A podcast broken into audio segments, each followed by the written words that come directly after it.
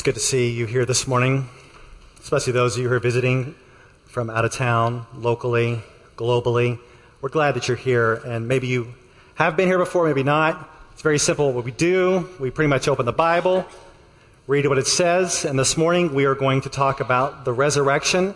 And I will warn you ahead of time we uh, are one of those churches that believe that it actually happened. Like for real. Like Jesus died, buried, three days, came back. And get this not only do we believe that it happened, but we believe that our lives should be transformed and altered completely. And that's where we're going this morning, and we're glad that you're here to join us in this life transformation through Jesus Christ.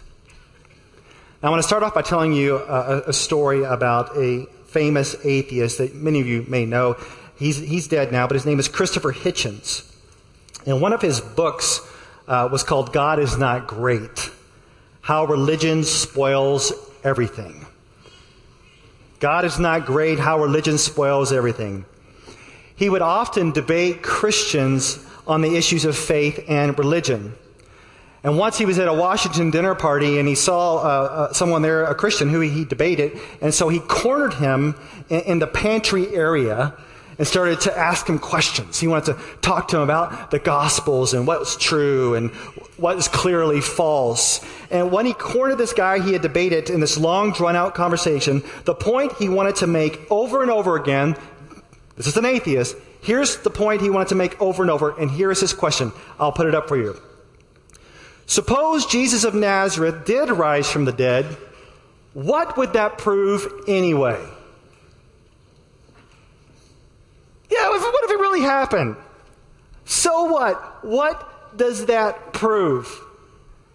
That's a good question, right? Because the Christian makes the claim that everything hinges on the resurrection of Jesus. If Jesus did not literally rise from the dead, uh, we're done. I'm quitting my job. I'm done with the Bible. We can quit showing up here. We should shut this thing down because to let you know, we are not here for morality tales. We are not here for feel good spirituality. We are not here because we have a need to be religious. We're here because we believe that Jesus actually died, three days dead, rose again. And that's why we show up and follow him. But what does that prove? If you grew up in churches that believe the Bible, I, I guarantee you, you've sat through many of sermons that offer proofs for the resurrection. Come on now, you have. You've sat through that, right? And I've, ple- I've preached plenty of those sermons proving that the resurrection happened. A variety of proofs. But this morning, we're going we're gonna scrap that and say, okay, what does that prove? So what? He rose again from the dead. So what? What does that prove? And in a good place to start and figuring out some of these answers is in the book of Matthew.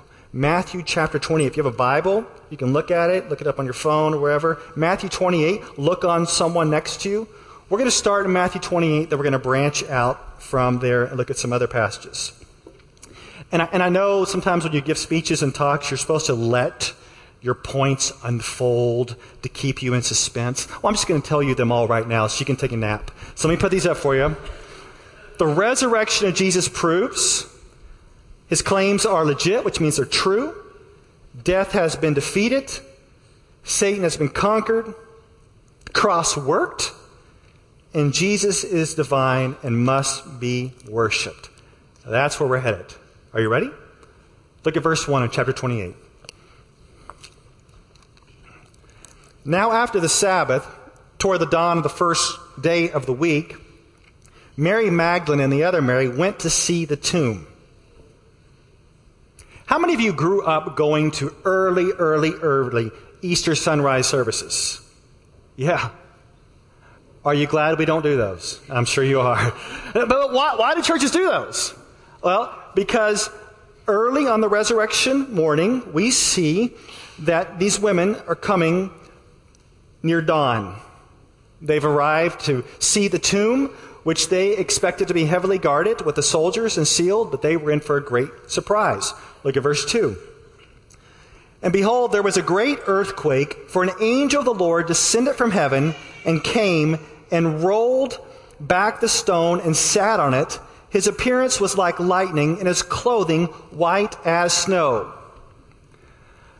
Earthquake at the death of Jesus, and now we have an earthquake at the resurrection of Jesus.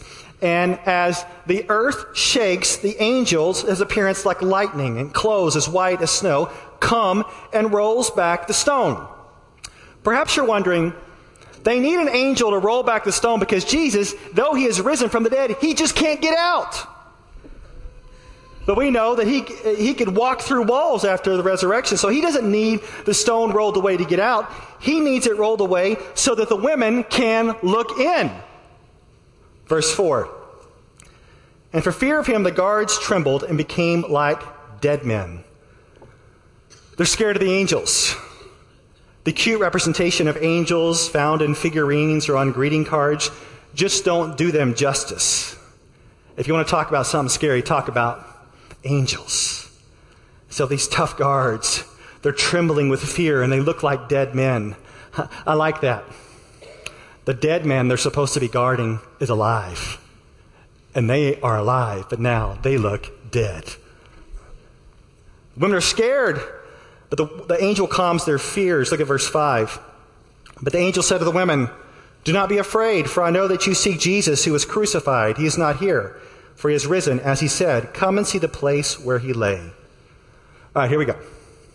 For starters, the resurrection of Jesus proves that his claims are legit, that what he says is true. Notice again in verse 6 says, He is not here, for he has risen, as he said. He repeatedly told them that he would rise three days later. Now, if someone who is alive tells you, hey, guess what? I'm going to die. I'm going to be buried three days, and then I'm going to come back to life. I guarantee you, you're going to pay attention to that person's words, especially if they pull it off.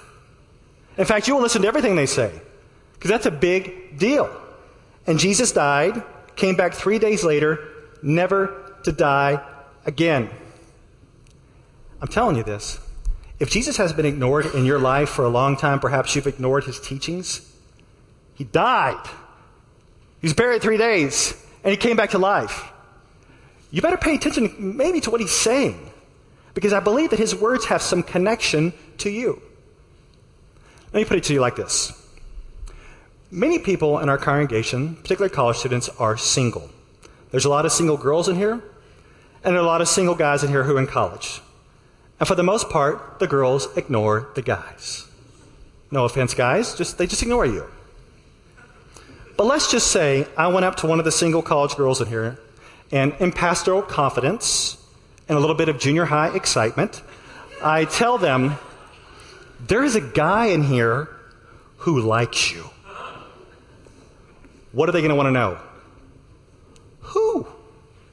Who is this guy who likes me? So you could be minding your own business, totally ignoring this guy for a long time, not even know who he is, but now you want to know who. Tell me about him. Tell me about his character. What's he like? You may have been ignoring Jesus, his teachings, not paying much attention, but get this. He died buried for three days, came back to life. And he now has a connection with you because his teachings have a lot to say about you and what he wants from you and what he did for you. And I would encourage you, if you've never paid attention to his teachings before, to say, you know, I should, I should read the Bible. Because if it's true that he died and came back, I got to pay attention. And for those of you who are believers, and you'll be like, Amen, the resurrection, hallelujah, praise God. And yet, are you really paying attention to his teachings? He has a lot to say to you about his love and his mercy and grace and repentance and truth. What does the resurrection prove? That all of his teachings were legit. And it's time for you and me pay attention because he has a connection to us. Well, let's keep going. Let's keep going. Let's look at the, the first part of verse 7. Then go quickly and tell his disciples that he has risen from the dead. Let's stop there. He's no longer dead, but he's alive. He has risen from the dead. Well, what does that prove? Well, it's obvious. The second thing I want you to know is the resurrection of Jesus proves that he conquered death. He conquered death. It's a big deal. Uh, where I live, I live in Skokie, and two doors down from me is a sweeter, older couple who is retired, and their whole lives they ran a funeral home where they oversaw hundreds of funerals. And he and I talked a little bit about that and how that was like. And I've been a pastor and I've seen a, a lot of funerals. And what's interesting, uh, and I've conducted a lot of funerals, our professions merge at the funeral. I see, you know, directors there and they see pastors there. But one thing we had in common of all the funerals that we've ever conducted, we've never had to call one off for a resurrection. They've all happened. We followed through. It is a big deal that we are saying that Jesus conquered death. But what does that prove? Now, here's how I really want you to listen. I don't want to miss, I don't want to miss you here. Do you wonder why you die? Do you wonder why people die? Well, according to the Bible, we die because sin entered the world. Adam and Eve, and on down through history, we all die because of sin. Sin results in a physical death, a breaking down of our bodies. And it also results in a, a spiritual separation from God. So when we say death, we mean physical death, and we also mean spiritual separation for God, from God. But Jesus, well, he, he died also. But then he came back to life and he never died again. And how, how, how did that work for him? Well, you see, Jesus lived a life different than yours. He never sinned. He lived a perfect, holy life. And he made it through death, and the Father raised him to never die again. And you may say, well, hooray for Jesus. That's good for him. But here goes the connection with you. Here, are you ready for this? If you're connected to Christ through faith, even though you die physically, you'll never die forever in a separation from God the Father. You see, one time Jesus was at a funeral, and he was at a funeral for his friend Lazarus, who was dead. And he was about to resuscitate Lazarus, resurrect him temporarily, but Lazarus still died after that, right? Bring him back to life. And he's having this interaction with one of his sisters, and he says to her, I am the resurrection and the life. Whoever believes in me, though he die, yet shall he live. And everyone who lives and believes in me shall never die. Do you believe this? Do you believe this? For those of you who believe in Jesus, the one who's conquered and passed through death, do you believe that if you trust in him, even though you die, you will live forever with God? Do you believe that? Let's go and let's go and let's go and do this. I'm to do it some more later, but um, we talk about this being good news. If it's good news, then what's the bad news? Well, the bad news is this. If you die without Christ, apart from Christ, you will face, you ready for this? I may, you may have never heard this before. You will face the holiness of God. And there will be nothing you can say to him. You cannot say, I've been a good person, let me into heaven. Nope. No good people go to heaven because there are no good people. You cannot say, Well, I did a lot of good deeds. That should let me in. No. So if you die, apart from Christ, you stand before a holy God. This is the part that the Bible is clear on consistently. You will face his anger, you will face his justice, and you will face his wrath, and you will spend forever in a place of torment called hell. It is not make believe, it is real. And you say, well, it's Easter. Don't talk about hell. Come on, I, I brought my friends and family here. They don't want to talk about hell you will never understand the good news until you understand the bad news. And your number one problem in life, and I'm going to tell you, I'm going to just tell you to show, your number one problem in life is God. And if you do not know him through Christ, he is against you. And your only solution in life is God. Through sending his son, Jesus Christ, to die in your place so that you would not face his wrath, and that when you die, you will not die forever. You will be with the Father through faith in Jesus Christ. And that's why we call it good news. Because death is real. Uh, just this past week, I'm going to temper this a little bit, not to be too dramatic. There was a death in our household of a hamster. And this hamster was my 13 year old hamster. She got her when she was 10. She lived, lived for three years. It was a great hamster, sweet, sweet little hamster. Uh, but it, it raised questions about death. And my five year old is obsessed now with talking about death. He wants to know when I'm going to die, when he's going to die, and in what order each person in our family will die.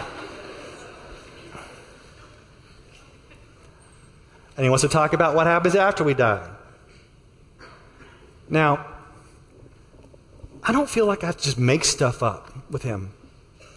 It's a great opportunity to talk about Jesus, eternal life, passing through death in Christ. But I do wonder for those of you who have yet to believe in Jesus, what kind of stuff do you just make up? When people ask about death, what do you say? Wow, we all just go off in some space, or we all go to heaven.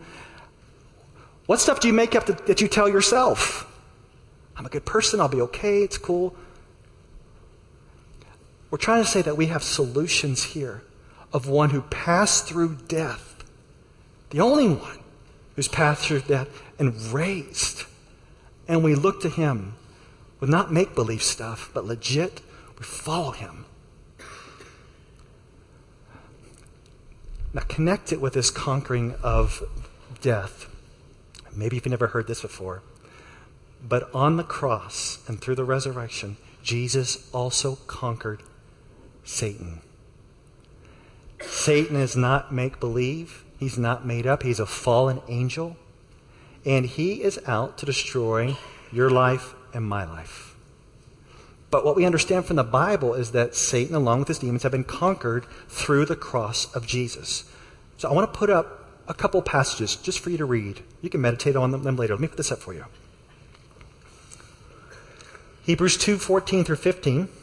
Since therefore the children share in flesh and blood, he himself likewise partook of the same things, that through death he might destroy the one who has the power of death, that is, the devil, and deliver all those who through fear of death were subject to lifelong slavery.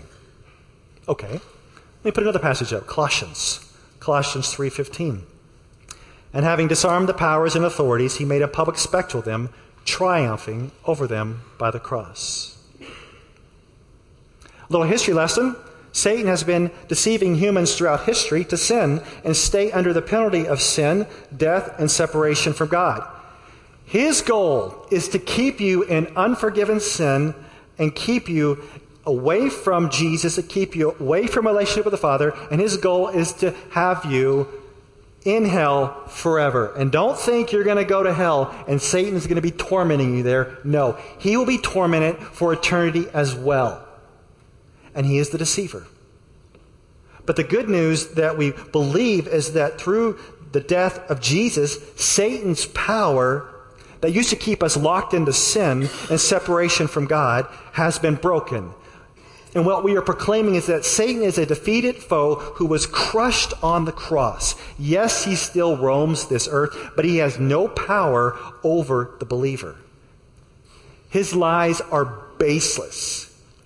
If you're a believer here this morning in Jesus Christ, when Satan is throwing stuff at you, just remind him that he's a defeated foe with no power over you.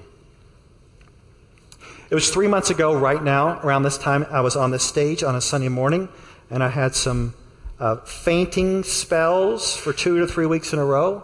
And I thought that this would end. Uh, that's why we have this chair uh, for protection in case I'm about to go down.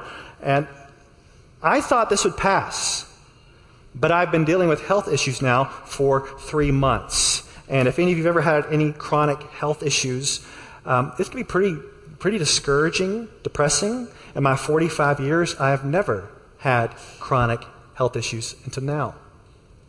But during this time, I've heard um, thoughts. I don't want to say voices in my head, thoughts that I'm worthless, that God's done with me. He's finished. Doesn't love me. God wants to embarrass me by having me pass out in front of you. And I got to pull back from that, and I know, I know you do as well. And when, when you hear these accusations, you got to stop and say, okay, okay, where's that from? Oh, I know. It's from the defeated foe, it is from the enemy. And I have to remind myself, because of the cross and resurrection of Jesus, that his accusations are now baseless. I do not serve him. And in Christ, neither do you. And if you come here this morning and you are in Christ and you are feeling condemned, you're feeling like that you have really messed up and destroyed your life and there's no hope, those are lies. Those are absolute lies. And in sickness and in struggles and in relationship problems, you can think that you have totally blown it and God has no love or desire for you. That is a lie. Satan has been defeated. Cross, resurrection. Now, think about the death and resurrection. Jesus. Let's just state one obvious thing here, number four, is that the cross worked. The cross worked. Okay, back to our text. Let's go back to our text, Matthew 28. Verse 7. Then go quickly and tell his disciples that he is risen from the dead, and behold, he is going before you to Galilee. There you will see him. See, I've told you. Jesus says the same thing. You want to skip to verse 10. Then Jesus said to them, Do not be afraid. Go and tell my brothers to go to Galilee, and there they will see me. The women are commanded to go quickly and tell the disciples that Jesus has risen from the dead and they were to meet up in Galilee.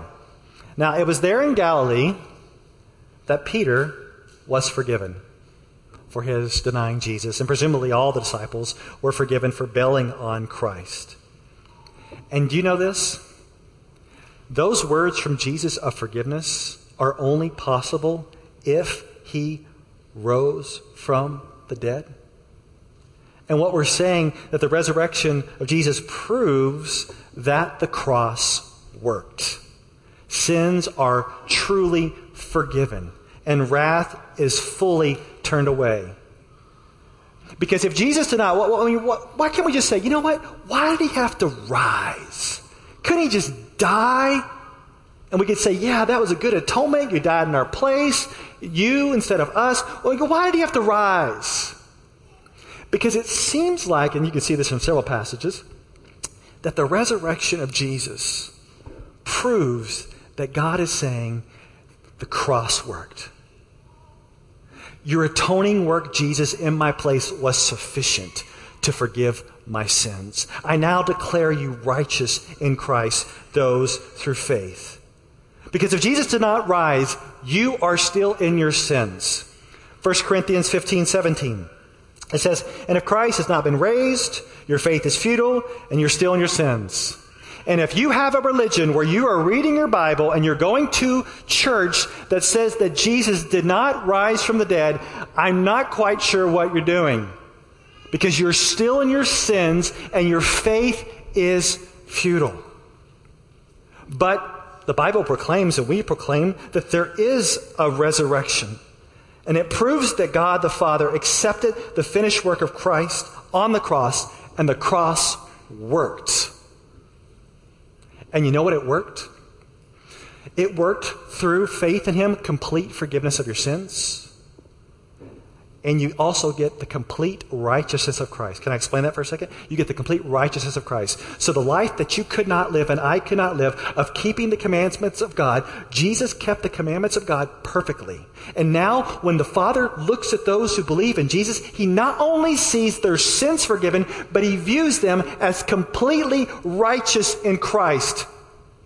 Even though we're foolish and we do some silly things, he sees us as righteous in Christ. So there's no payment for sin left. Your sins are forgiven, and you're filled with the righteousness of Christ. I ride my uh, bike to work. Uh, at least I used to, for I feel like I'm going to fall over constantly. But for the most part, I ride my bike to work when I can. And one uh, day I was riding to work. I, I, come from Skokie down Howard to McCormick, uh, and then I turn on Oakton. Well, you know that Shell station there on uh, Oakton, Oakton and, and, McCormick? Well, there was lines of cars snaking all the way down Oakton, all the way down McCormick. I'm like, whoa! I am sure glad that I ride my bike. So I was weaving through all these cars, and I get to the Shell station, and, and you know what they're doing? They're giving away free gas. And on the gas board, you know, where it always has the prices, zero, zero, zero, zero. Zero, zero, zero, zero. So you could fill up completely and pay nothing. That's awesome. And in Christ, we're saying that through faith in Him, you can be filled up completely and pay nothing. Because Christ paid for your sins, they are all forgiven, and you're filled up with the righteousness of Christ. Through faith in Him, the Father sees you as righteous. So we're moving around here. We're almost done here. We, we, we see that in Christ and His resurrection, got to pay attention to what He says. His claims are legit. We see that he conquered death, he made it through. We see also that he conquered Satan, and we also see that the cross worked. And the last one is a quick one, it's, it's an obvious one. It's that he's divine. Got to worship him. Look at verse 8. So they departed quickly from the tomb with fear and uh, great joy and ran to tell his disciples. In verse 9, and behold, Jesus met them and said, Greetings! And they came up and took hold of his feet and worshiped him. Jesus is finally on the scene. This is not a ghost. They touch his physical body. He greets uh, the women, and what do they do? Boom they fall down and worship him. You see, the resurrection of Jesus proves that he is divine. He is the Son of God. He has always been the divine Son of God, but at his resurrection, he put it on clear display for all to see. And here these women are worshiping him. Romans 1 verse 4 says that Jesus was declared to be the Son of God in power according to the Spirit of holiness by his resurrection from the dead, Jesus Christ our Lord. Jesus is divine, and this should make us worshipers. What I don't want to see happen this morning is for some of you to say, I'm with you. I mentally agree that the resurrection happened. He, was, he lived, he died, came, I, I agree with that. That's not what the Bible is looking for. The Bible is not looking for men and women to just mentally agree that the facts are the facts and what happened happened. Because chances are, most of you probably believe that the resurrection really happened. But I'm wondering if there are some here who think, it's great, he did that, it happened. But if you truly believed it as a heart belief, you would worship him. And I'm not just talking about singing and falling down, I'm talking about worshiping him as Lord, which means following him. If you truly believe, not just mentally, but also in your heart, you will follow Jesus as Lord, not perfectly. We're not just trying to create a bunch of intellectual people who assent to the facts of the resurrection. We're looking for people who not only believe it intellectually, but their hearts are transformed and they submit to Jesus, who is God and has full authority over your life. All right, so what does the resurrection prove? Well, it proves that his claims are legit, death has been defeated, Satan has been conquered, the cross worked, Jesus is divine and must be worshiped. Let's just put it all together. Let's just take these things together and, and connect it to you and this, this is really cool and it to you. Don't miss this part. This is, this is for you. Here we go. The resurrection of Jesus proves that those who have faith in Christ are indestructible. The resurrection of Jesus proves that those who have faith in Christ are indestructible. Satan has no power over you. You do not serve him anymore.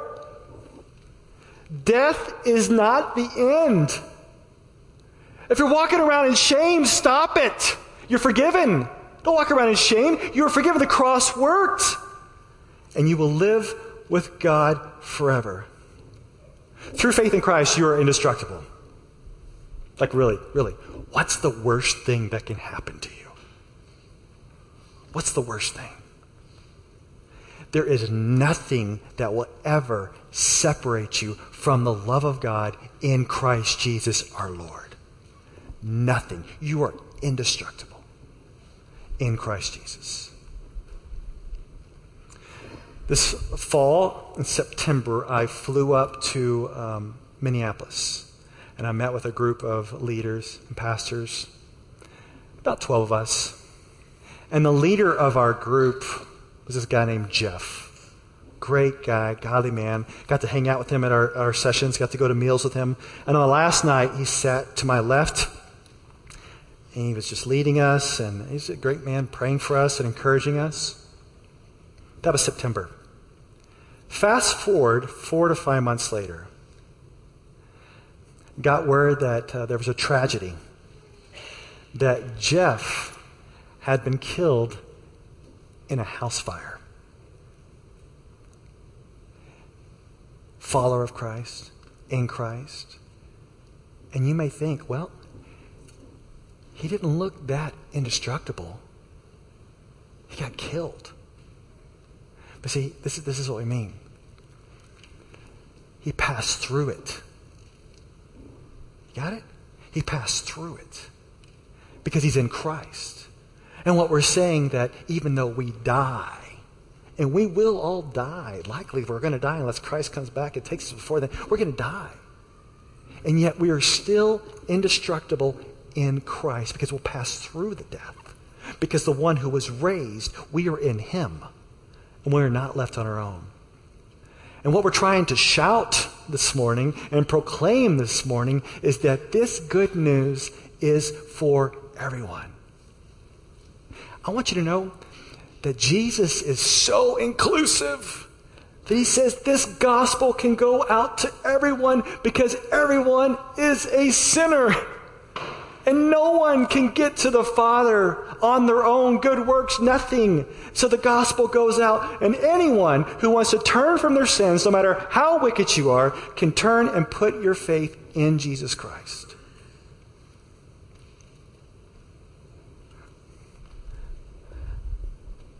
I was 19 when I became a Christian. When I was uh, growing up in high school, a little bit of college, I was a wicked man. I would steal. I would treat women badly. I was filled with sexual immorality constantly. My mouth was filthy. And God intervened, convicted me of my sins, brought me to repentance and faith in Jesus. And I wasn't going to go, God, yeah, I'm, I'm doing some good things, some, no, wickedness and through repentance and faith in Christ, forgiven. And somehow, in God's grace, now I'm telling you about the good news of Jesus. That Jesus really does forgive people and really does offer grace and mercy. And he doesn't forgive good people because there are no good people. And if you are here this morning and you maybe had an intellectual knowledge of Jesus, maybe you've been religious, but you're not following him, today's this morning, this, it's, it's now where you can say, you know what? I'm going to turn away from my sin. I'm going to follow Jesus. Because I want to follow the guy who died and came back, who forgives me, who conquers Satan in my place, who will conquer death in the future for me. I'm going to follow him because that's the one that loves me. And the open invitation is to everyone in here to turn from your sin and put your faith in Christ. Let's pray.